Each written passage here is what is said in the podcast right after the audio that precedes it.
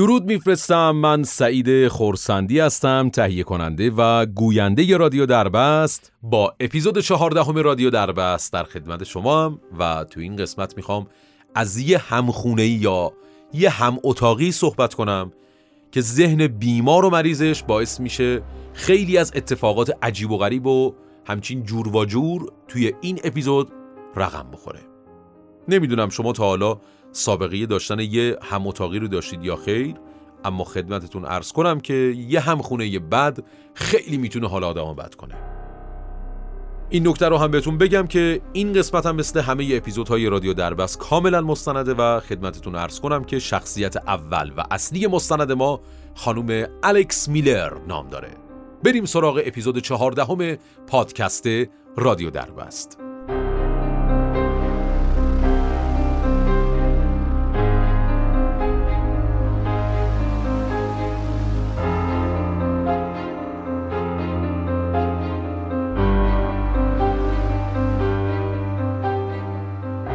مدت دو هفته بود که خانم الیکس میلر یه اتاق اضافی تو خونش داشت و دنبال یه همخونه‌ای میگشت که خونه رو بتونه اجاره بده تا یه پولی در بیاره. میاد اون خونه یا اون اتاق رو توی سایت میذاره، مثل سایت‌های مختلف اجاره ملک، و حدود یک ماه از مدت آگهیش میگذره و بالاخره تماسی که منتظرش بود رو دریافت میکنه. این صدایی که تا چند ثانیه دیگه زیر کلام من میشنوید صدای کاملا مستندی که از این پرونده شما خواهید شد. Hi, how are you? How are you? Fine, thanks. Thanks for calling back. No, it's my pleasure. Um, I'm originally from uh, Philadelphia, and uh, I find Philadelphians to be very difficult. Um, a lot of flakes, a lot of flaky people. مردی که پشت خط بود خودش رو جت کریک معرفی میکنه. اون یه وکیل اهل نیویورک بود، اطراف فیلادلفیا بزرگ شده بود که در فاصله چند دقیقه‌ای از آپارتمان الیکس میلر بود. کریک توضیح میده که آقا من از خانواده‌ام که مامان خودم هستش که پیر و ناتوانه دارم مراقبت میکنم، داداشم بیماری هپاتیت داره از اونم دارم مراقبت میکنم، دیگه خسته شدم، باید یه جایی داشته باشم خودم بتونم به صورت مستقل زندگیم رو بچرخونم. و جت کریک میگه که مدت خیلی زیادی که دنبال خونه میگردم اما مورد همچین خوبی برای اینکه من بتونم اونجا آرامش داشته باشم پیدا نکردم. از مشخصات ظاهری جت کریک براتون توضیح بدم که یک آقای قد بلند، لاغر و تقریباً خوش‌تیپ با موهای کاملاً مشکی، با اینکه شصت سالش بود اما به نظر میومد چهل سالش باشه. و وقتی هم که برای دیدن آپارتمان الیکس میلر اومد، سگ سیزده ساله خودش به اسم زاخاری رو هم با خودش آورده بود. خلاصه بعد از گپ زدن با همدیگه به این نتیجه رسیدن که میتونن همخونه‌ای‌های خیلی خوبی برای همدیگه باشن. شما فکر کن که یه دختر تقریباً جوون با یک مرد شصت ساله، دیگه چه شود؟ از نظر خانم الیکس میلر حالا یه مرد متشخص و با وقار اومده که همخونش بشه، یک وکیل با سابقه که مدت‌ها در خاورمیانه کار و زندگی کرده. اون دو نفر تصمیم گرفتن که با همدیگه صحبت کنن تا ببینن آیا به درد همخونه شدن با هم میخورن یا نه. آقای جت کریک از علاقمندیش به مدیتیشن گفت و میلر هم از مسائل و مشکلات عاطفی و روحی صحبت کرد و کریک سعی کرد که اون رو راهنمایی کنه. دمدمای غروب بود که خلاصه کریک گفت که از خونه و از شما خانم من خیلی خوشم اومده و خیلی دوست دارم که اینجا من همخونه‌ای شما بشم. و همونجا چک اجاره رو صادر میکنه و همین عجله باعث میشه که الیکس میلر بسیار تعجب کنه، اما کریک همونجا یه دسته چک از جیبش در آورد و اونو با مبلغ هشتصد دلار امضا کرد. الیکس میلر متوجه شد در محلی که باید آدرس رو مینوشتن اون آدرس خونه جدید یعنی خونه میلر رو نوشت و اسم خودش رو هم ننوشت و با یه خط همچین خرچنگ قورباغه چک رو امضا کرد که فقط یه حرف جی بزرگ توی امضاش قابل تشخیص بود. و بعدش یه ماشین گرفت و با سگش از اونجا رفتن و گفت که من غروب برمیگردم خانم، وسیله‌های من با خودم میارم، شما هم اگر چیزی لازم داشتید زنگ بزنید براتون میخرم و میارم. غروب که برگشتن میلر دید همه چیزهایی که کریک لازم داشت توی فقط شش تا سبد و یه باکس حمل و نقل گربه خلاصه میشد. اون یه گربه خجالتی هم علاوه بر سگش داشت. خلاصه توی رفتارش معلوم شد که اون خیلی به خودش سخت نمیگیره و به جای رختخواب یه پتو کف اتاقش انداخت و گفت من همینجا راحت میخوابم. الیکس میلر با خودش فکر کرد کسی که کل وسایل زندگیش همینا باشه و روی پتو کف اتاق بخوابه نمیتونه صاحب همچین دست چک و حساب پرپولی باشه. اما بعد از ظهر همون روز که به بانک رفت و چکش رو نقد کرد، نظرش عوض شد. اون دوتا خیلی زود به کارهای روزمره همدیگه عادت کردن و با همدیگه خیلی همچین اخت شدن. آقای جت کریک صبحای زود بیدار می شد و سگش رو برای یه گردش بیرون می برد. اون از حیواناش به خوبی نگهداری می کرد و با سگش هلندی صحبت می کرد که می گفت وقتی در دهه هشتاد در هلند زندگی می کرده این زبان رو یاد گرفته. غذاهای خیلی خوبی به حیواناش می داد. برای زاخاری غذای مخصوص سگ‌ها از یه برند معتبر و برای ابیگل، ابیگل هم نام گربه‌ای که جت کریک داشت، یه میکس از غذاهای خوشمزه و مرغ ارگانیک که با یه چاقوی اره‌ای نقره‌ای اونا رو قطع قطع می‌کرد بهش میداد و می‌خورد. اون دو نفر شب‌ها با همدیگه به تماشای فیلم و سریال می‌پرداختن تا اینکه یک روز غروب که دوست خانم الیکس میلر اومده بود و خیلی هم آدم پر سر و صدا و مزاحمی بود، صبر و حوصله کریک رو سر میبره و جت کریک از میلر میخواد که به دوستش بگه هرچه سریعتر از اونجا بره. با وجود اینکه الیکس میلر بنده خدا چند بار به دوستش تذکر داد و ازش خواست که لطفاً آرومتر، اگر میخوای بمونی اینجا باید آرومتر صحبت کنی، اگر میخوای اینجوری صحبت کنی باید از اونجا بری، بازم دوستش گوش نکرد. یهو جت کریک وارد اتاق میشه و سرش داد میزنه و میگه هی رفیق، من اینجا زندگی میکنم، چند بار الیکس میلر ازت خواست که بری و نرفتی، منم بهت گفتم که برو و نرفتی، این بار برای آخرین بار بهت میگم هر چی سریعتر از اینجا برو یا خودم بیرونت میکنم.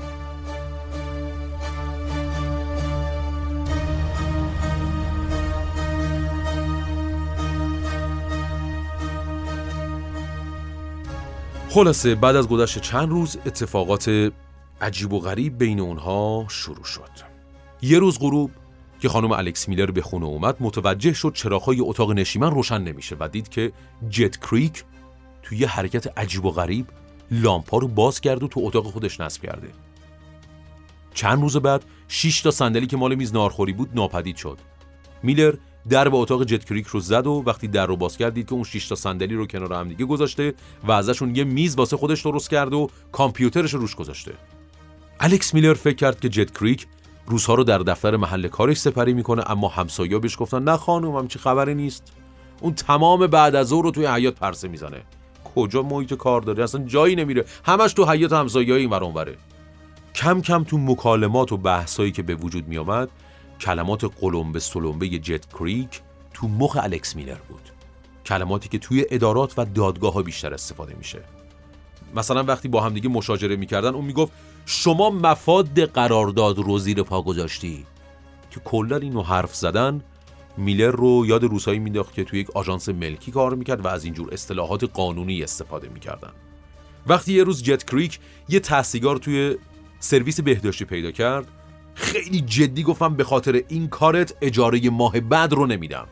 یه حرکات بچه بازی و مسخره بازی و کودکانه‌ای که جت کریک داشت واقعا تو مخ الیکس میلر داشت شواش شواش میرفت، تا اینکه مامان الیکس میلر که از دخترش این چیزها رو در مورد همخونه‌ای شنیده بود که چه آدم عجیب و غریب و چه آدم مسخره‌ایه، اسم و فامیل دقیقش رو گرفت و اون رو توی گوگل سرچ کرد و قبل از اینکه خوندن دو تا مقاله‌ای که از اون منتشر شده بود رو تموم کنه سریعا تلفن رو برداشت و با دخترش تماس گرفت و گفت دخترم ما یه مشکل خیلی بزرگ داریم، ب- بدبخت شدیم، جت کریک اون آدمی که تظاهر میکنه نیست، اسم اصلی اون جیمیسون باکمنه.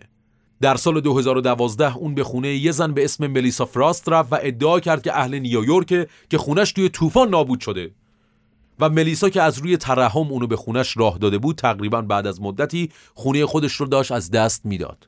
در طول چند ماه و بعد از کلی رفت و آمد به دادگاه که هم وقتگیر و هم پرهزینه بود، اون با اطلاعات حقوقی و قانونی که داشت و یه سر و گردن از ملیسای بنده خدا جلوتر بود تقریبا صاحب همه چیزها شده بود و کل دارایی‌های اونو مال خودش کرده بود.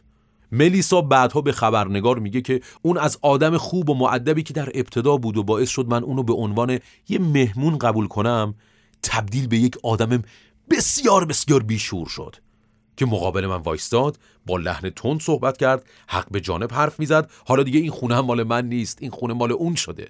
خبرنگارم میگه من بعد از اینکه نوشته های ملیسا رو توی اینترنت خوندم و به نظرم جالب اومد به دیدن ملیسا رفتم بعد از مطالعه و تحقیق در مورد اونها متوجه شدم بیشتر از دو جین آدم وجود دارن که قربانی رفتارهای این مرد عجیب و غریب شدن. این داستانها مشخص میکرد که آقای جت کریک که البته اسم تقلبیش جت کریک بود و در واقع باکمن نام واقعیشه، دنبال سوژه مورد نظرش میگرده و با افراد مختلف همخونه میشه و بعد از مدتی اونا رو از این دادگاه به اون دادگاه میکشونه و با اطلاعات قانونی و حقوقی که داره اونا رو دور میزنه و حتی از خونه های خودشون بیرونشون میکنه. فقط اون میخواست ناراحتی و عذابی که همخونهی هاش تحمل میکنن رو با چشمای خودش ببینه. به نوعی سادیسم داشت. واقعا بیماری سادیسم بیماری عجب و غریبیه. حالا من یه بحث حاشیه‌ام خدمتتون بگم که کلا لذت بردن از تحقیر، تمسخر، آزار روحی یا آزار جسمی و جنسی دیگران رو بهش میگن سادیسم، که این آقا همه اینا رو داشت. فکر کنید یه همخونه ای اونم از جنس مخالف این خصوصیت رو داشته باشه، یعنی سادیسم داشته باشه. آقای باکمن سادیسمی طبق این سناریو پیش میرفت. یا آدمی که خیلی مستعسله، بیچاره است، از روی ناامیدی درب یه خونه ای رو میزنه. مثلا یه اتفاق غیر منتظره اونو مجبور میکنه که به یه جایی پناه ببره و هیچ جایی رو برای اینکه بتونه شب خودش رو بگذرونه نداره. مثلا برای ملیسا داستان طوفان و خراب شدن خونش رو مطرح میکنه، برای الیکس میلر داستان مامان و برادر مریضش رو میگه و برای خیلیای دیگه داستانهایی مثل این که مثلا چه میدونم یه همخونه الکلی داشتم، یه همخونه داشتم که از کارش اخراج شده بود، یه کسی بود که بهش میگفتن قاتله، یکی بود معتاد بود و هزار جور از این جور انگایی که به همخونه‌هاش میزد تا بتونه وارد خونه‌های جدید و با همخونه‌های جدید بتونه زندگی جدیدی رو تجربه کنه و سادیسم خودش رو روی اونها خالی کنه. آقای باکمن سادیسمی اینجور خودش رو پرزنت میکنه که از دانشگاه‌های معتبر دو تا مدرک گرفتم، یکی در رشته تاریخ، یکی در رشته وکالت و از طریق انجام کارهای حقوقی و وکالت خرج زندگیمو در میارم و برای دانشجوهای جوان کلاس و دوره‌های آموزشی برگزار میکنم و میگه آقا مطمئن باش خانم، شما مطمئن باشید من آدم خیلی منظم، تمیز و محترمی هستم و به چیز زیادی بجز یه اتاق ساکت و آروم و یه اینترنت پرسرعت هیچ نیازی ندارم. بعضی از همخونه ها مثل خانم الیکس میلر از روی ترحم بهش پناه میدن، بقیه از سر ناامیدی و ناچاری و بعضی ها هم مثل یه خانومی به اسم سونیا که از پرداخت بدهی بانک عاجز مونده بود و شدیداً مشکل مالی داشت و با دیدن یه چک هزار و دویست دلاری که اون فوراً کشید و میتونست مشکلات اون رو کاملاً حل کنه واقعاً خوشحال شد و خدا رو شکر کرد و آقای سادیسمی رو پذیرفت. سناریو کلاً اینجوری پیش میرفت که بعد از گذشت چند روز به آرومی شرایط و رفتارهاش رو عوض میکرد. کلن دو سه ماه اول همه چیز خیلی خوب و عالی پیش میرفت و با همه خیلی خوب بود، رفتار خیلی خوبی داشت، روابط عمومی خیلی بالایی داشت و بعد از گذشت چندین هفته یواش یواش تغییر رویه میداد، بهونه گیر میشد و سر مسائل بسیار کوچیک، چه مالی چه غیر مالی، چه زندگی چه غیر زندگی، میومد بهونه گیری میکرد و با همخونه خودش کلکل میکرد، چلنج میکرد و باعث رقم زدن اتفاقای عجیب و غریب و جور با جور میشد. اوایلش کسی متوجه دلیل این رفتارهای اون نمیشد، اما بعد از گذشت یکی دو ماه وقتی موقع پرداخت اجاره میشد اونا تازه میفهمیدن که آقا این کج خلقی‌ها و این اخلاق مسخره‌ای که این آقا داره اصلا دلیلش چی هست. با هر بحث و مشاجره‌ای که پیش می اومد اون میگفت من اجاره این ماه رو پرداخت نمی‌کنم. اونا باکمن رو یه مهمون توی خونه خودشون به حساب می آوردن، اما اون نظرش فرق میکرد و نشون میداد که جور دیگه‌ای کلاً داره به این قضیه نگاه میکنه. یکی دیگه از همخونه‌ای ها میگه کلاً کل کل کردن و دردسرهایی که با اون داشتم خیلی وقت و انرژی از من میگرفت. میگه وقتی بحثمون جدی میشد اون برای مدتی از خونه بیرون نمیرفت که مبادا من قفل در رو عوض کنم و همیشه حالت تهاجمی داشت و انگار تو شرایط جنگی به سر میبره.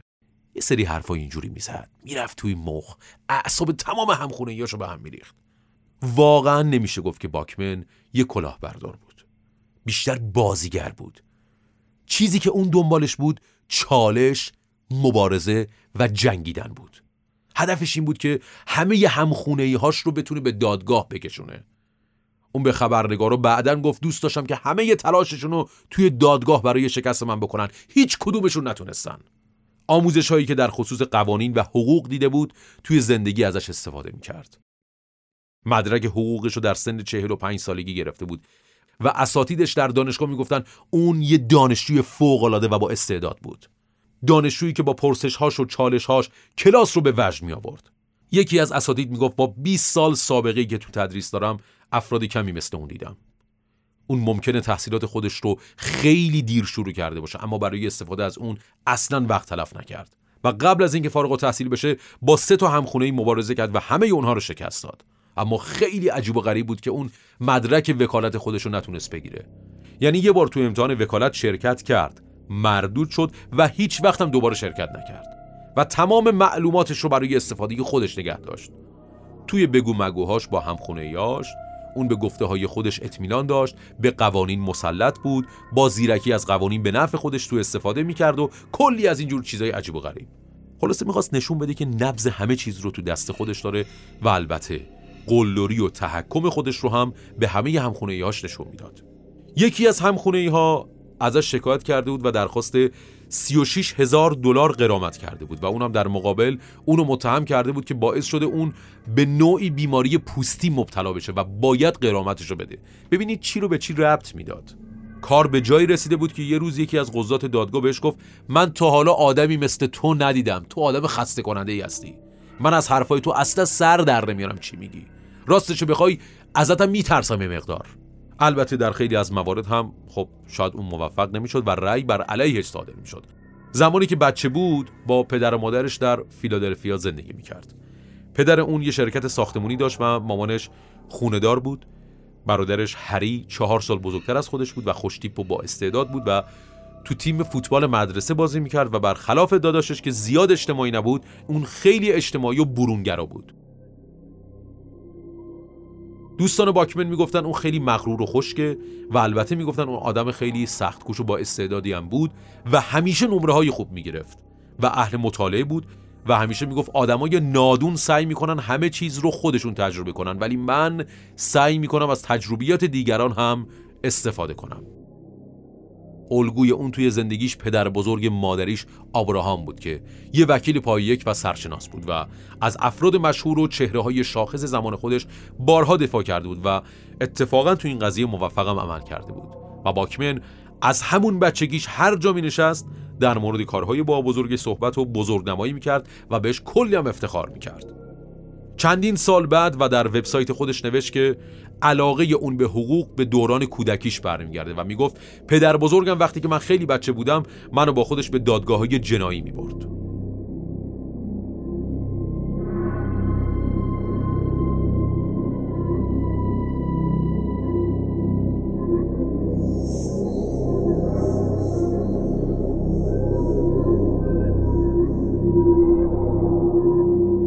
سال هزار و نهصد و هفتاد و پنج میلادی.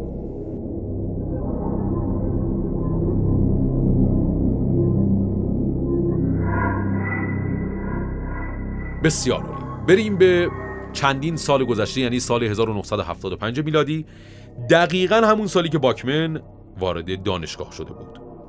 بعد از مدتی یه اتفاقی که در یه خوابگاه افتاد باعث شد مسیر زندگیش عوض بشه. یه روز با یکی از دوستاش در اطراف خوابگاه در حال قدم زدن بودن که یهو یه نفر جلوشون ظاهر شد و در یه حرکت غافلگیرانه چاقوی خودش تو گلوی دوستش فرو کرد. طبق گزارشات این پسر توسط یه دانشجو و کتابدار بیست و پنج ساله به قتل رسید. دوست واکمن در حالی که داشت خون ازش میرفت تلو تلو خوران وارد خوابگاه شد و بعد از چند دقیقه مرد. اون روز که واکمن به خونه برگشت خانواده‌اش دیدن که داره میلرزه. اون به نوعی به بدبینی و پارانوئی دچار شده بود.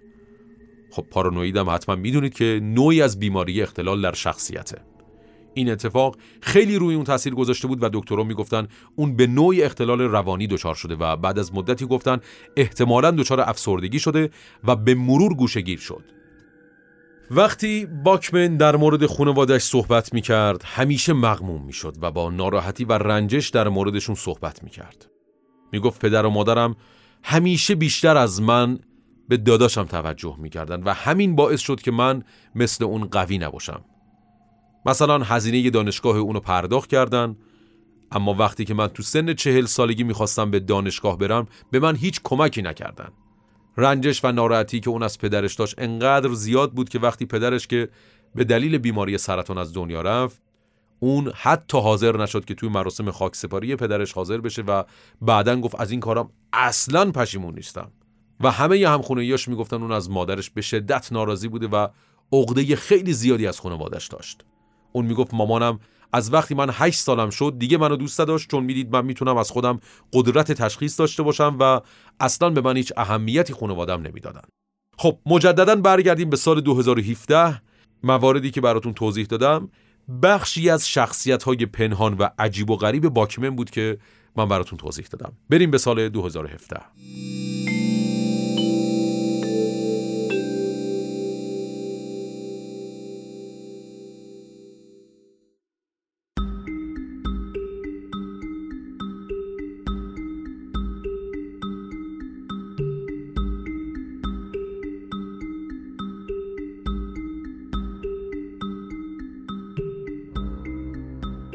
باکمن زمانی که در سال دو هزار و هفده به خونه خانم الیکس میلر رفت، تنها چیزی که توی زندگیش داشت حیواناش بودن، یعنی زاخاری و ابیگل که میگفت اینا بچه‌های من هستن.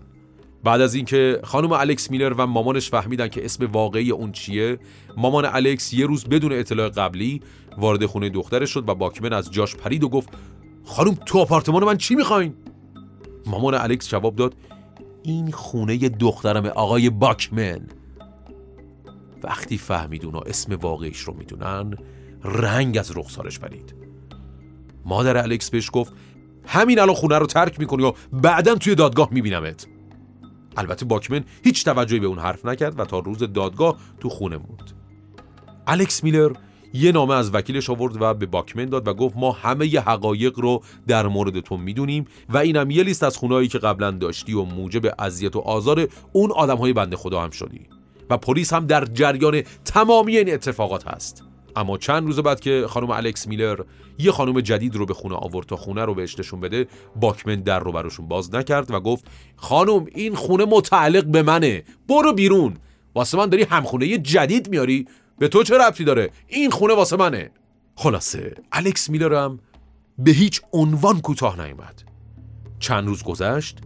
الیکس میلر تعداد زیادی از دوستهاش و خانواده‌اش رو به مهمونی توی خونه‌اش دعوت کرد و توی فیسبوکش نوشته بود تشریف بیارید تا آقای باکمن معروف رو از نزدیک ببینین. با این کارش میخواست اونو تحت تأثیر خیلی زیاد فشار روانی قرار بده تا اون جمع کنه و بره. الیکس میلر میدونست که گروه‌ها اون کلاس‌های آنلاین برگزار میکنه، بنابراین به دوستاش گفته بود ساعت هفت که اون مشغول به کاره به خونش بیان. یه موسیقی رپ بسیار پر سر و صدا که میدونست ازش متنفره با صدای بلند پخش کردن و عکس افرادی که باکمن قبلا باشون درگیر بود رو و اذیتشون کرده بود رو پرینت گرفته بود و به در و دیوار اتاق زده بود و میگفت میخوام بدونی که من همه چیز رو در مورد گذشته اون آدم آشغال میدونم. یه جورایی میخواست کاملا اذیتش کنه و توی مخش بره، کاری که اون قبلا با همه همخونه‌ایاش انجام میداد. مهمونا صدای باکمن رو که با صدای بلند توی کامپیوترش حرف میزد رو میشنیدن. ساعت یازده شب باکمن با یه سطل پر از فضولات گربه از اتاقش بیرون اومد و اونو توی توالت خالی کرد و بعدش با عصبانیت با یه کوله پشتی روی دوشش خونه رو ترک کرد. سگش هم دنبالش رفت. وقتی باکمن خونه رو ترک کرد، دوستای الیکس با دریل قفل در اتاق باکمن رو باز کردن. مهمونی که تموم شد، دوستاش ازش خواستن که شب رو توی خونه نمونه و به خونه یکی از دوستاش بره و بهش گفتن از روبرو شدن با باکمن همین الان باید خودداری کنی چون اون آدم بسیار خطرناکیه. اما اون قبول نکرد و رفت توی اتاقش و خوابید. قبل از طلوع خورشید الیکس متوجه شد که باکمن خیلی زود داره خونه رو ترک میکنه. اون که از خواب بیدار شده بود، رفت دستشویی تا دندوناشو مسواک بزنه و فکر میکرد که حالا که باکمن رفته اونم به راحتی میتونه بره سر کار خودش. اما یهو باکمن که در رو باز گذاشته بود وارد خونه شد و به سمت دستشویی رفت و در دستشویی رو به زور باز کرد و گلوی اون رو گرفت. اما وقتی با جیغ و داد و فریاد الیکس میلر روبرو شد، بیخیال شد و عقب کشید و رفت توی اتاق نشیمن نشست. خانم الیکس میلر رفت به سمت اتاق خوابش و توی چهارچوب در وایستاد و داد زد تو فکر کردی کدوم خری هستی؟ باکمن که حالا روی زمین نشسته بود و داشت با چاقوی اره‌ای نقره‌ایش غذای گربه را آماده می‌کرد، برگشت سمت الیکس و در حالی که چاقوش سمت اون گرفته بود و تهدیدش می‌کرد و میگفت تو اشتباه بزرگی مرتکب شدی. ناگهان پای الیکس سر می‌خوره و چاقو ران پاشو می‌بره و به شدت خونریزی می‌کنه. خانم الیکس میلر به زحمت خودش رو می‌کشونه توی اتاق و در رو می‌بنده. پلیسا که بعد از چند دقیقه رسیدن با رفتار محترمانه اون مرد روبرو شدن که کاملا با پلیسا همکاری کرد و اظهار پشیمونی کرد. اما خب وقتی جای چاقو رو روی پای خانم دیدن مجبور شدن که بازداشتش کنن. خلاصه باکمن به اتهام حمله و استفاده از سلاح سرد راهی زندان شد و برای خانم الیکس میلر حکم امنیت جانی صادر کردن. یعنی باکمن باید فاصله صد متری تا اونو رعایت میکرد. بدون حضور باکمن زاخاری ناامیدانه اطراف خونه رو میچرخید. ابیگل که همیشه توی پتوهای اون میخوابید برای اولین بار روی تخت اون رفت، خودشو کش و قوس میداد. تو اتاقش پتو و بالش‌ها هنوز رو زمین بودن و کامپیوترش روی همون چند تا صندلی که باشون میز درست کرده بود قرار داشت. تو پوشه‌های اون خانم الیکس میلر صدها صفحه از گزارشات دادگاه و همخونه‌های قبلیش رو پیدا کرد که تونستن باهاش بقیه قربانی‌ها رو هم پیدا کنن و البته پشت کمد لباساش یه جعبه آبی پیدا کردن، یه جعبه که وسایل تمیزکاری اسلحه و چند تا گلوله توش بود. خانم الیکس و مادرش کل خونه رو زیر رو کردن تا بتونن اسلحه رو پیدا کنن. تو کابینت‌ها، تو کانال کولر، حتی یه دستگاه فلزیاب آوردن، اما هیچ اسلحه‌ای پیدا نشد. هری وقتی خبر زندانی شدن برادرش رو شنید خیلی ناراحت شد.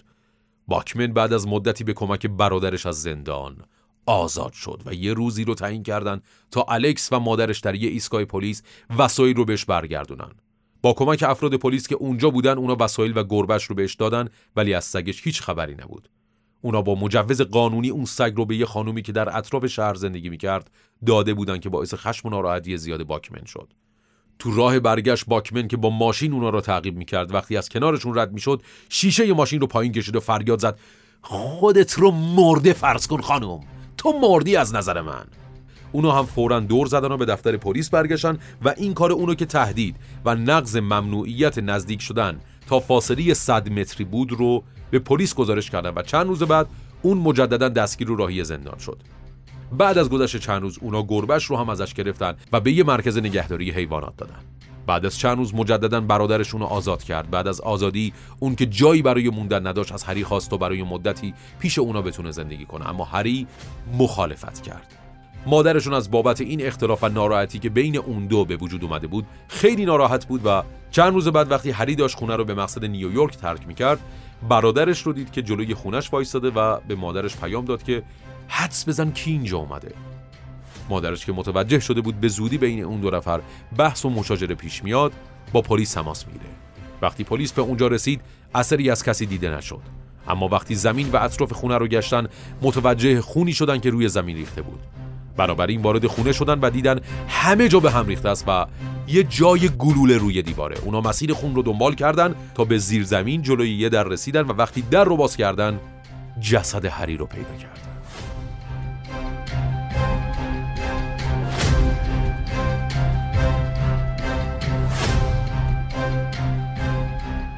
با این خبر پلیسا به سرعت باکمن رو در یه هتل نزدیک شهر گرفتن. اون شب قبلش به نام هری باکمن وارد هتل شده بود. بلافاصله نیروهای ویژه پلیس وارد اتاق باکمن میشن و اونو دستگیر میکنن. خبرنگار: جلسه دادگاه اون چند روز بعد در ساعت نه صبح شروع میشد. من وارد دادگاه شدم که در نزدیکی همون محلی بود که هری کشته شده بود. توی دادگاه فقط چند تا صندلی چوبی و یکی دو تا نیمکت بود. خلوت و تمیز بود و احساس کردم این قاتل تا چند دقیقه دیگه در فاصله چند متری از من روی یکی از همین صندلی‌ها می‌نشینه. بعد از چند ماه صحبت و مصاحبه با افرادی که درگیر اون بودن واقعا احساس اضطراب می‌کردم، اما کسی توی اتاق نبود. فقط یه خانومی بعد از چند دقیقه وارد اتاق شد و پرسید برای جلسه ساعت نه اومدین؟ خبرنگار پاسخ داد بله. اون خانم گفت کنسل شده. آقای باکمن مرده. چند روز پیش توی زندان خودشو کشت.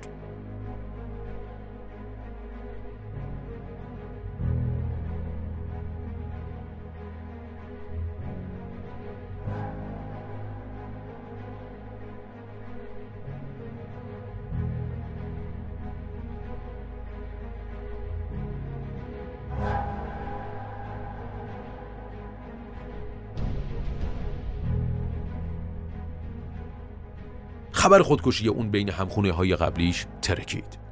خانم الیکس میلر از اون آپارتمان رفت و در یک جای خلوت در حاشیه شهر خونه کوچکتری گرفت. خبرنگار رفت سراغ الیکس میلر و برای آخرین بار اون رو توی خونه جدیدش ملاقات کرد. خونه‌ای که گرم بود. داخل اون خونه خانم الیکس میلر داشت با تلفن صحبت می‌کرد و باز هم دنبال یه همخونه‌ای می‌گشت.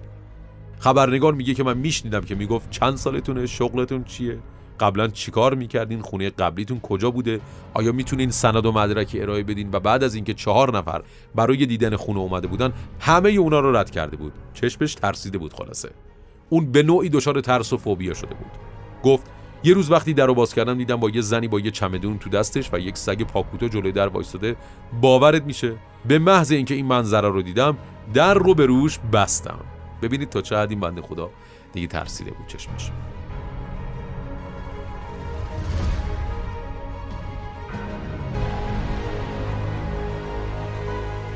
بسیار عالی. اپیزود چهاردهم پادکست رادیو دربست در این لحظه تموم میشه. راجب همخونه‌ای ها صحبت کردیم. امیدوارم اگر ما میخوایم یه همخونه‌ای بگیریم توی زندگیمون، بیایم یه مقدار راجبش تحقیق کنیم که اصلا خانواده‌اش کیه، خودش کیه، اصلا میتونه کاری رو انجام بده، چه کاره است، و یه جورایی از سابقهش ما مطلع بشیم و مطمئن بشیم بعد باهاش همخونه‌ای بشیم. چون به هر حال همخونه‌ای‌ها بسیار بسیار اگر آدمای خطرناکی باشن میتونه برای ما خطرساز هم بشه. قربون شما. پادکست چهاردهم به پایان رسید و با اپیزودهای بعدی و موضوعات دیگر در خدمتتون خواهیم بود. تا سلامی دوباره، بدرود.